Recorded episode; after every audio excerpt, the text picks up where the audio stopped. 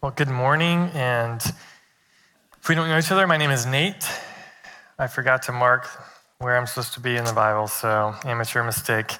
Um, a number of years ago, I was the high school pastor here, and one of the things that we have in our high school ministry is called D groups. And D groups are basically just small groups for high school students.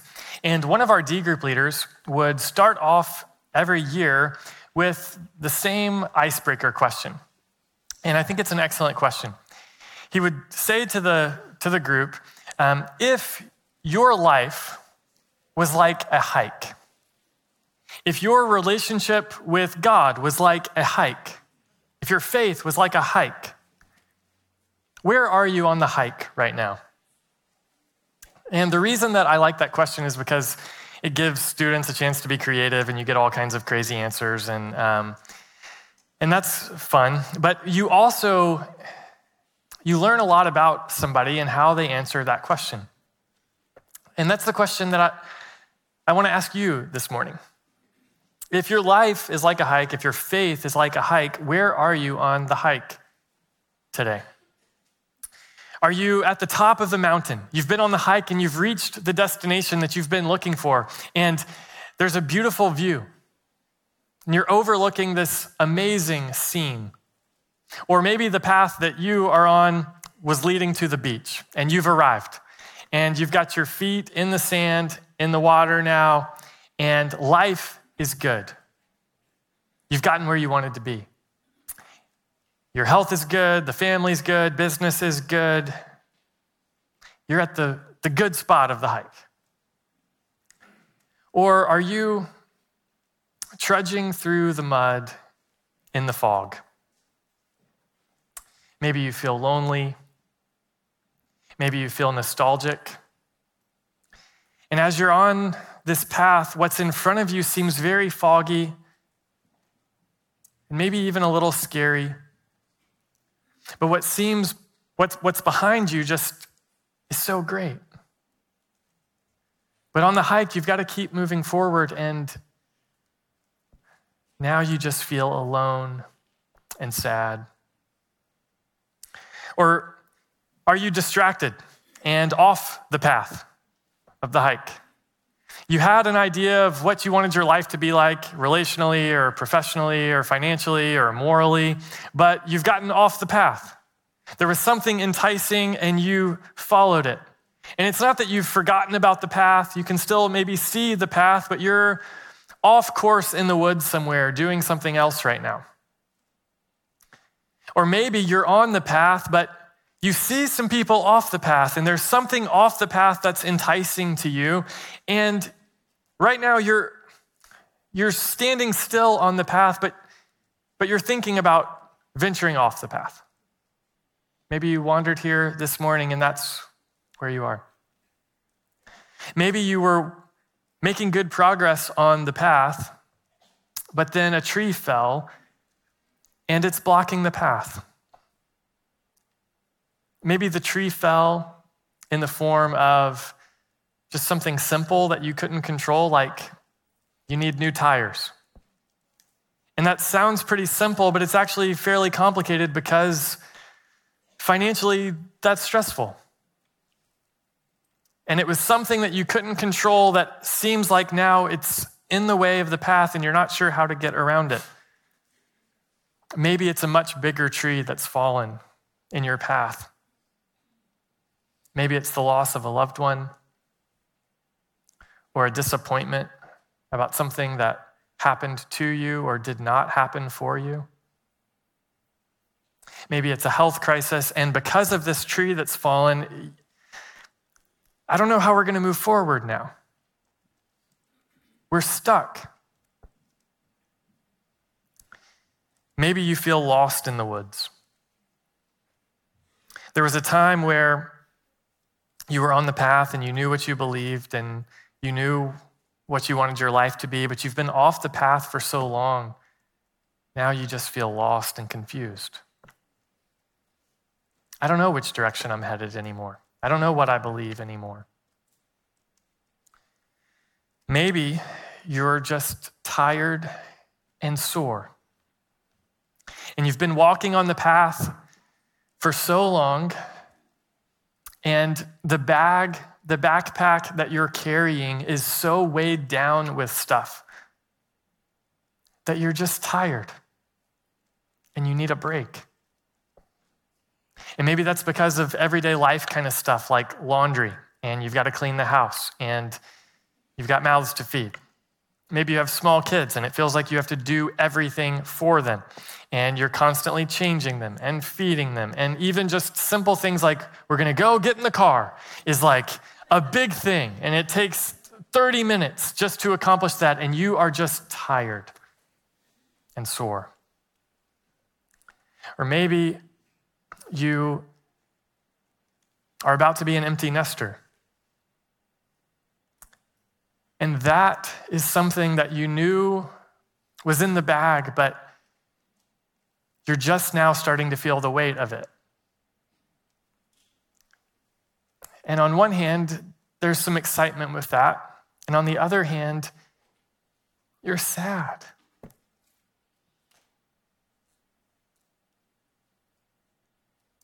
Maybe work and what you've had to pack in your bag because of work is weighing you down. You're opening and responding to emails at 9 o'clock, 10 o'clock p.m., and that's on good nights. And it feels like there's just not a break in sight. You're responsible for too much. How could you pull back? Maybe you're on the hike and there's a rock that's in your shoe.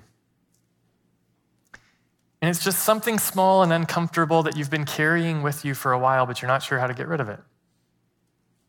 Maybe it's guilt or embarrassment over something that you've done.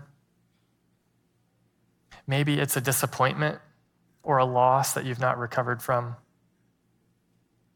Maybe it's a doubt or a question that's just bothering you.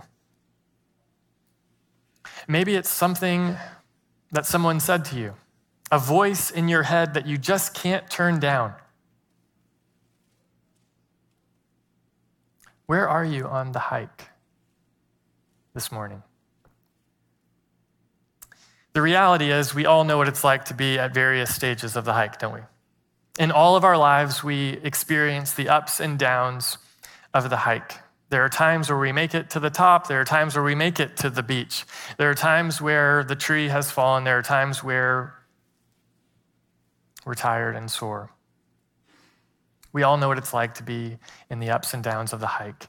And that is one of the reasons that God has given us the book of Psalms. The book of Psalms has a song that God has written for us to sing in every season. In the fourth century, there was a pastor and a theologian named Athanasius, and he found out that one of his close friends was enduring some intense suffering. And so he wrote a letter to his friend to encourage him. And the point of the letter for his friend who was suffering was pretty simple. It was an explanation of how to read and study the Psalms.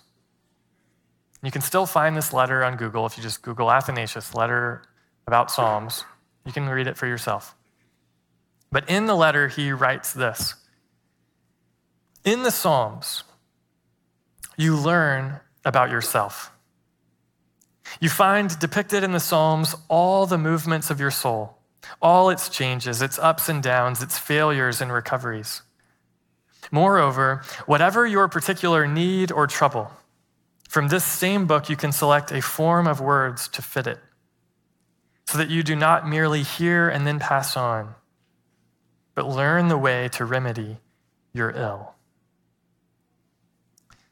The book of Psalms has a song for you that God has written for every season. And this summer, one of our goals as we look at this book is to learn how to pray and how to relate to God throughout all the various ups and downs of the hike that we're on. And so, a few important things to know about the Psalms as we begin. Three quick things. First, the Psalms are poetry. The Psalms are poetry. And so they use poetic language like hyperbole, and they have a rhythm to them. And they use lots of pictures and metaphors. And growing up, I hated poetry. When I was in English class and we would have to look at poetry, I would always just think, like, why can't you just say what you're trying to say? Like, just get to it. Um, we don't need to, I don't need to think about, so just tell me what the point is. Uh, but as I've gotten older, I've learned to appreciate the power of poetry because it does communicate in a unique way. So the Psalms are poetry. Number two, the Psalms are songs. There's a difference between just a poem and a song. Being a poet is different than being a songwriter. And the Psalms are songs. They have a way of speaking to our soul in a way that only music can do. And these Psalms were the hymn book of the nation of Israel. In the Old Testament, when they would gather for worship, these are the songs that they would sing. And these are also the songs that Jesus sang. When Jesus was on the earth, he would have sung lots of these. We have at least two examples of that. One is at the Lord's Supper. It says, after he does all this stuff, you know, this is the bread, and this is the cup, and it's about me. It says they, they sung a hymn and then they went out to the Mount of Olives. The hymn that they would have sung was from the book of Psalms. When Jesus is hanging on the cross, he prays from Psalm 22. And maybe he even hummed it. These are the songs of Jesus. These are songs. That's the second thing. So they're poetry, they're songs. Number three, they're scripture. That is, these are God's word for us. And because of that, it means that 2 Timothy chapter 3, which we quote all the time, applies to this book. 2 Timothy chapter 3, it says this. This is Paul writing to a young pastor named Timothy, and he says, And you know that from infancy you have known the sacred, scripture, sacred scriptures, referring to the Old Testament, which would include the book of Psalms. You've known these scriptures which are able to give you wisdom for salvation through faith in Christ Jesus. That is, all of the Old Testament, including the Psalms, when we read them, somehow it should give us some information that can make us wise so that we can trust in Jesus. And all scripture, including the Psalms, is inspired by God and is profitable for teaching, for rebuking, for correcting, for training in righteousness, so that the man of God may be complete, equipped for every good work. The Psalms are not just cute poetry for your life, where you learn about yourself and you get some language to deal with yourself. The Psalms are that, but they're more. The Psalms are where we come to learn about God and who He is and what He requires of us and how we can follow Him. And the Psalms are unique scripture because they're inspired by God. That is, they're from God. They're written from God for us in order that we might give them back to Him. God has given us the Psalms so that we can give them back to Him. And so they can be a tremendous help in our lives of prayer and worship. And because they're able to make us wise for salvation through faith in Christ Jesus, ultimately, the full weight of the Psalms is not really understood until you read it from the mouth of Jesus. And that's one helpful tool that you might use as you join us on the reading guide and pray through the Psalms. Try imagining the psalm being read from the perspective of Jesus, the true Israelite, the true human. That's a brief introduction to three things you need to know about the Psalms as we jump in. Here's the overview of the book. The, the Psalms, the book of Psalms is divided into five books. And that's on the screen for you if you're interested in this sort of thing. The way that we're going to do this series is we're going to look at the first from each of the five books. And then after we run out of books, we're going to go back and look at the second. And then it's 11 weeks, so we'll have one extra. All right? So that's how uh, we're going to follow. Um, that's our plan. Um, maybe if the Lord is willing and I'm here for a long time as the pastor, maybe in like 13 years we'll finish the Psalms um, and we'll just look at them each summer and we'll complete all of them eventually. But that's what we're doing this summer. So, Psalm 1 is where we'll begin today. If you have a Bible and want to follow along, Psalm 1 is where we'll be. The Psalms definitely understand the human condition. And so it's interesting that the Psalms actually begin where we begin, and that is with how to be happy. Psalm 1 says, How happy is the one who, or your translation might say, Blessed is the man.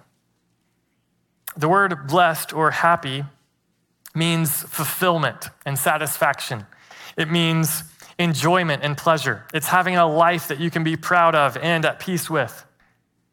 The Psalms begin with a description of someone who's happy. And isn't that where we begin our lives? We want to be happy. In fact, it's Father's Day. This is one of the, you know, pieces of advice or like one of those little things that a parent says to their kid. I just want you to be happy. Whatever college you decide to go to, whatever career path you choose, whoever you decide to marry, I just want you to be happy. I just want you to be happy. And as Christians, I think, at least growing up, I thought that happiness was bad uh, because people would say things like, God wants you to be holy, not happy. And so if I was ever having fun, I was like, oh gosh, am I doing it wrong? Is, am I in trouble? Is it okay? Uh, should I go pray or something? Um, or like people growing up were like, we don't care about happiness, we want joy. You know, joy is, and then they've got this massive, important definition, and happiness is terrible. And you don't ever need to think about happiness. Um, and I think maybe the distinction can be helpful, but, but the message of the Bible is not that God is anti happiness. God's critique of us is not that we care too much about our happiness. God's critique of us is that we don't care enough. And so we are willing to satisfy ourselves with things that will not actually make us happy. We're willing to settle for things that will not produce eternal happiness. God's vision is eternal joy for his people. And so Psalms begin where we begin with how to be happy. Is happiness the motivation underneath your decisions? This famous guy named Blaise Pascal, you may have heard of him. He's got a relatively famous triangle, um, Pascal's triangle. Uh, he was also a Christian. He converted to Christianity and he was a philosopher. And when I was in college, um, my roommate used to read um, uh, excerpts from Pascal um, before bed to us, kind of as a joke. Um, but it, there's actually a lot of good stuff in there. And here's something that Blaise Pascal said All men seek happiness. This is without exception. Whatever different means they employ, they all tend to this end. The cause of some going to war and of others avoiding it is the same desire in both, attended with different views. The will never takes the least step but to this object. This is the motive of every action of every man, even of those who hang themselves. He says, happiness is the driving factor underneath every decision of every person. Underneath all of our decisions is the question what will make me happy? If you're not convinced by Pascal and you want an American, a founding father that you can trust, here's what Benjamin Franklin said The desire of happiness is so natural to us that all the world are in pursuit of it. All have this one end in view. Though they take such different methods to attain it and are so much divided in their notions of it. He says the same thing as Pascal. Translation Everybody wants to be happy. And this is the motivation underneath all of our decisions. And this is where the Psalms begin. How happy is the one who? How would you fill in that blank? We could look at your life and know your answer to that question. How happy is the one who? How would you answer that? How happy is the one who finds their soulmate? How happy is the one who finds themselves? How happy is the one who has wealth and financial security?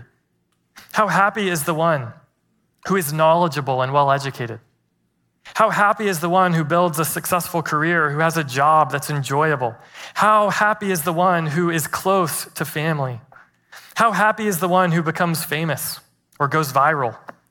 How happy is the one who's unburdened by the stresses of life? How happy is the one who has margin to travel and explore? How happy is the one who. How do you answer that question? This is where the Psalms begin. The psalmist says, You need to pay attention to how you answer this question. Your future and your life eternally hang on how you answer this question. The psalmist is going to say that there is a wide path and a narrow path. There is a wide path that you need to avoid, and there is a narrow path that you need to take. And the one who is happy knows that. Look at what he says.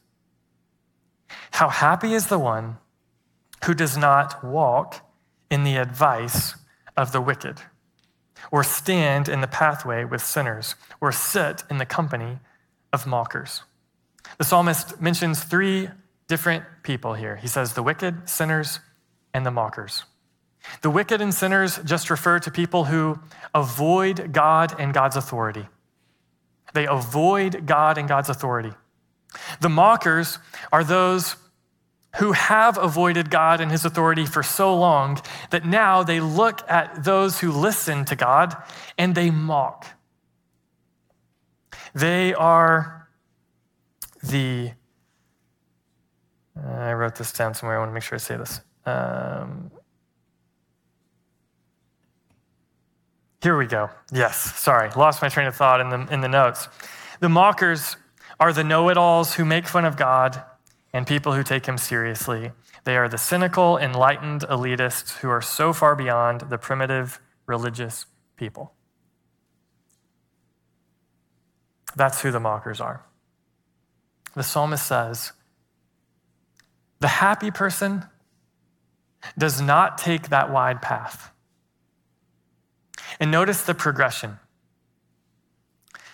The progression is first walking. It's the idea of just you're starting to get your feet wet. You're just you're just trying this out. We're just going to see how this feels. We're not committing to anything.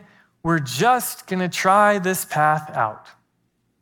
But then eventually it leads to standing on the path. You know what? It kind of feels good over here. We're going to stand. And then it ends with just plop yourself down and have a seat. Just make yourself at home on this path of avoiding God and his authority. The psalmist says, How happy is the one who does not do that? How happy is the one who leaves that path? And here's the reality is all of us are enticed by that path. The path where we avoid God and his authority. Isn't that true? God says, tell the truth. We say, yeah, but all the time. Surely there are some times where, where telling the truth would actually make my life worse, right? What's actually going to make me happy is just look, I'm just going to I'm just going to walk on this path for a minute. I'm not commit I'm not a liar. I'm not committing to being a liar. Uh, certainly we should tell the truth sometimes. But certainly there are times where I mean, right?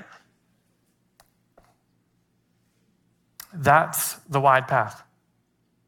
God says you should be generous with your possessions. We say, yeah, generosity, that's a good thing. Philanthropy, we need more of that in the world. But look, I've got all this extra stuff. What are we going to do with it? I know. Let's tear down the barns we've got and build bigger ones. And then we'll be able to say to ourselves, rest, take it easy, enjoy your life. And then once we're, we know we're good, sure, help others. It's great. It's the wide path. God says he created humans, male and female. And just a few years ago, that would have not even been a controversial statement.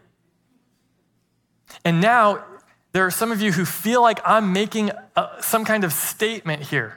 Like I'm going there. Don't go there. Whoa, whoa, what are you doing? I'm literally just saying a simple verse from Genesis 1. God created them male and female. It's the wide path. God says, love your enemies. We say, yeah, okay. But what it means to love my enemy is to prove them wrong online and embarrass them, right? Because the most loving thing I could do is help them see the stupidity that they are operating with, and I need to help them see that they're stupid. And unless they know they're stupid, then they're not going to be able to get over here on this good path. And so let me walk down this wide path in the pathway of the sinners in order to get them on the right path. This path is wide, and all of us start on it. The psalmist says if you want to be happy, you got to turn around and get off that path and get on the narrow path. And here's what the narrow path is. Verse 2. Instead, the happy person, his delight is in the Lord's instruction, and he meditates on it day and night. The happy person delights in. To delight in something means to see it as being beautiful, to see it as being true, to see it as being compelling and life giving. When he says instruction, it refers to all of God's reveal, re- revealed counsel, all of Scripture, his laws, the stories that he's inspired in the Scriptures, even the poetry. All of Scripture is what the happy person delights in and he meditates on it day and night. And to meditate, when we hear that word, many times we think of kind of like a, a mystical thing, like you're, you know, trying to create some kind of Zen moment and empty your mind of things. Biblical meditation is not emptying your mind, it's filling your mind. It's fixing your mind on something God's Word.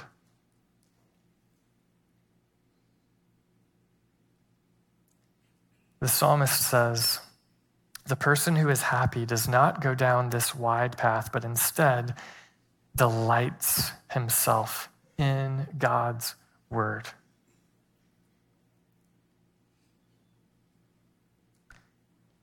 What does it mean for you to delight yourself, to meditate on God's word? Um, this week, um, Courtney and I had steak for dinner one night. Um, and uh, we have a daughter who's about six months old, and she can't eat steak, but we love her. And so we wanted to expose her to the flavor of steak. Um, and so and maybe this, maybe you're judging me, and this is like a terrible parent. Okay, so take it easy. All right. Um, but we have this little device that is like this kind of super tight mesh container thing that you can put stuff in and lock down. All right. And so we put a piece of steak in that, and then it has a handle on it, and she can hold it and suck on it. Okay. And she loved it. All right. And so we have a lot of, you know, she's to be normal. Um, I'm just kidding. If you don't like steak, you're normal too. Um, but she just sucked on this thing and um, she just was fixated on it. And when we took it out of the, of the little, you know, pouch thing, um, it was just like a completely dry piece of meat. It was just literally had just had all of the juice sucked out of it. And that is what meditation is. Meditation is chewing on something, sucking on something so much that I'm going to get all of the juice out of it. And so that's what it means to meditate. Meditation on scripture just means okay, I, I read about Abraham in Genesis 12 this morning, and while I'm framing windows or while I'm delivering things or while I'm sitting at my desk, in my mind, I just keep going back to what does it mean that God called Abraham to a place he didn't know? What does that mean? I don't know. It's a good thing to meditate about. What would that maybe mean for what God wants me to do in my life. I'm just taking a simple verse and I'm just thinking about it throughout the day. Genesis 16. Hagar gets mistreated and it's a, an abusive environment and she runs away. And God appears to her and says, I see you. And she says, She's the first person who names God, and she says, Have I seen the one who sees me? What does that story have to do with the way that I understand God and the world and myself? And just throughout my day, I'm, I'm gnawing on that.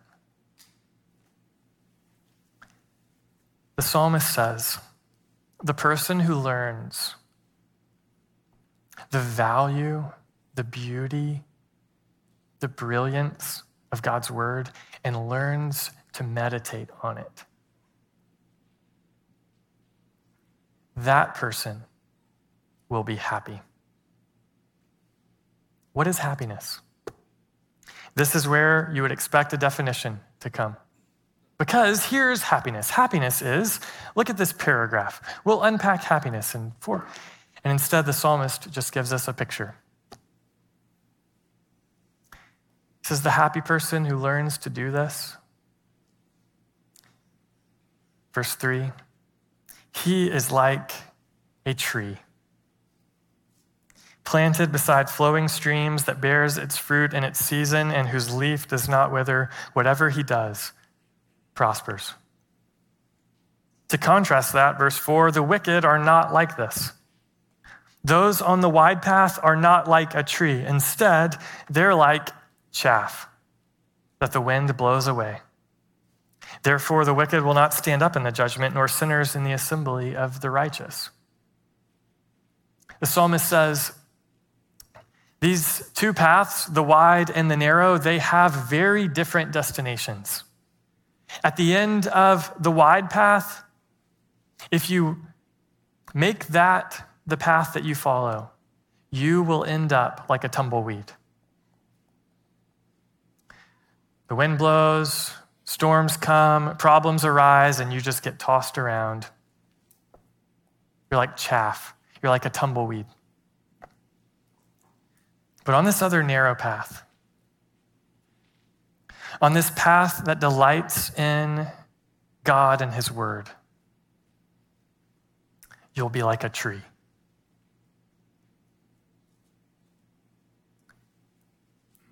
A tree is strong and sturdy. A tumbleweed is weak and fragile. A tree is living and growing and flourishing. A tumbleweed is dead and decaying. A tree is prospering and fruitful. A tumbleweed is starving and barren. A tree is happy and fulfilled. A tumbleweed is frustrated and unsatisfied. A tree is known for peace and patience. A tumbleweed is known for bitterness and short temperedness. A tree will have eternal pleasure. A tumbleweed will have eternal regret. The point of Psalm 1 is don't you want to be a tree? Do you want to be a tree? How do you become a tree? Notice that the tree, it says in verse 3, is planted beside flowing streams. The reason that the tree is so strong and sturdy, the reason that its leaves don't wither, the reason that it bears fruit, the reason that as the seasons come and go, you can count on fruitfulness from this tree. You can count on prospering for fruit to be produced. The reason is because of where it's planted. It's planted beside this flowing stream. And because of its proximity to this stream, it's able to get its roots down deep so that there is a life source that you do not see with the tree that allows it to be rich and strong and endure. It's not that the tree never faces storms or dry seasons. It says it bears its fruit in its season. It's that the tree's roots are down deep into something that sustains it. When the storm comes, when the seasons change, the trees are planted by the stream. The Bible's vision of happiness is not having a perfect life that's free from pain and sorrow. It's not being fun and famous and healthy and wealthy. The Bible's vision of happiness is, as the Apostle Paul would say, it's being pressed on every side, yet not crushed. It's being confused, but not driven to despair. It's being struck down, but not destroyed. It's grieving, yet hopeful. It's like a tree.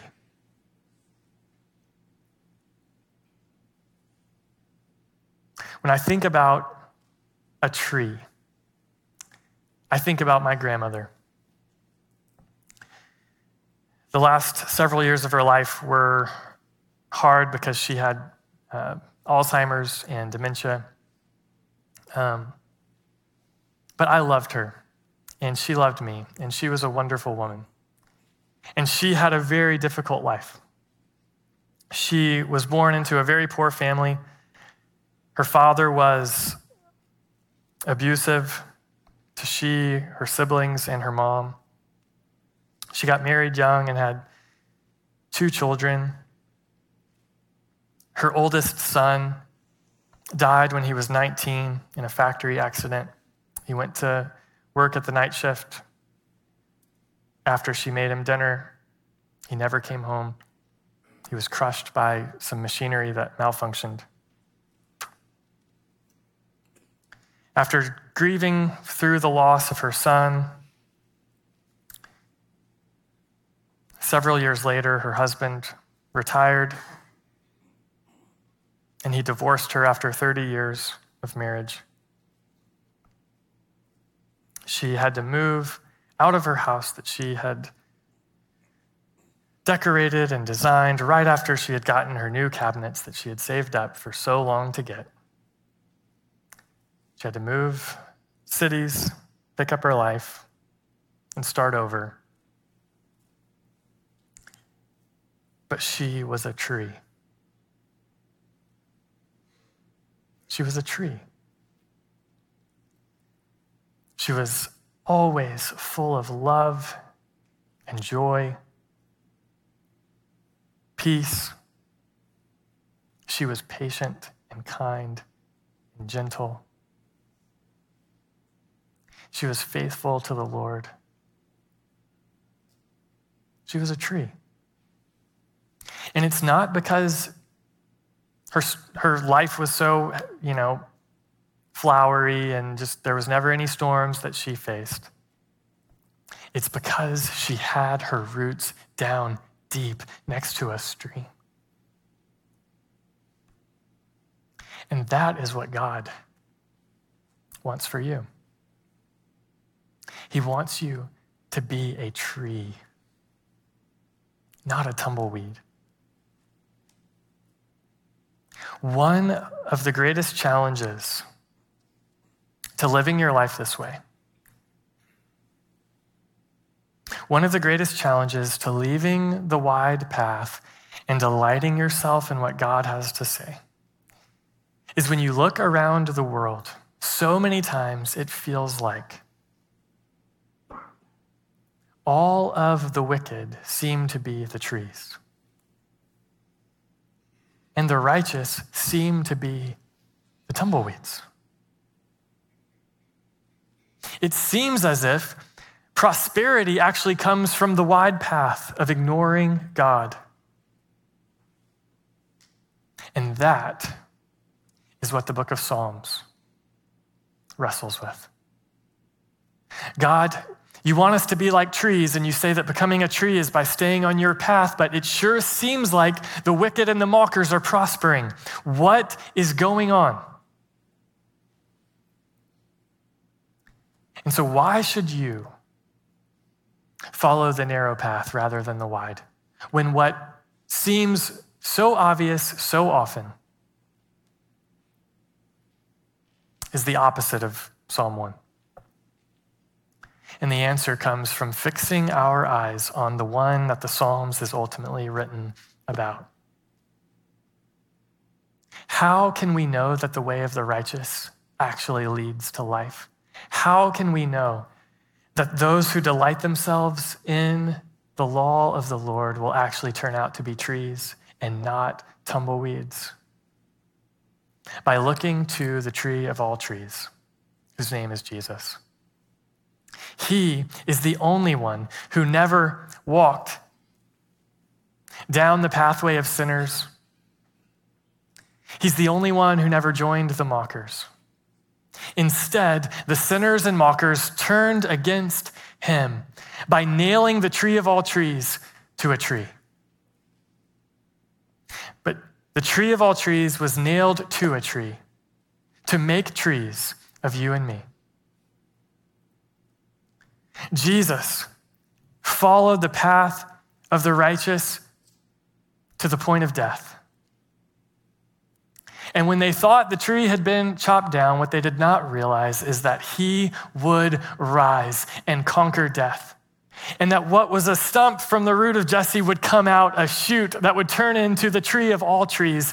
And that is who Jesus is. Jesus proves that if you are faithful to God and His word, it pays off in the end.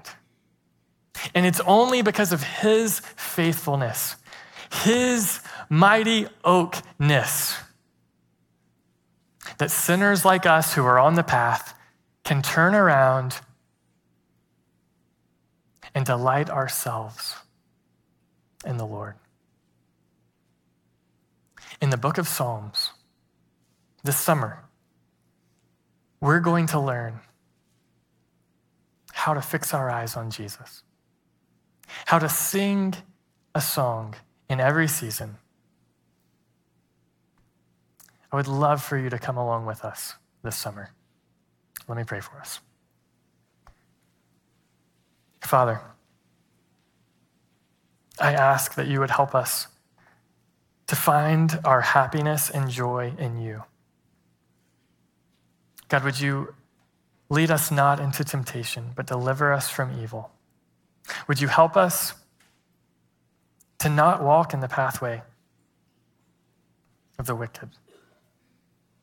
God, would you guard us against cynicism and mockery? God, would you help us to delight ourselves in your word.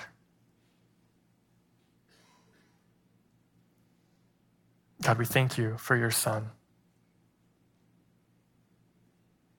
If there's anyone here today who does not know him, by your Spirit, would you introduce yourself? Would you awaken faith? Would we grow into trees?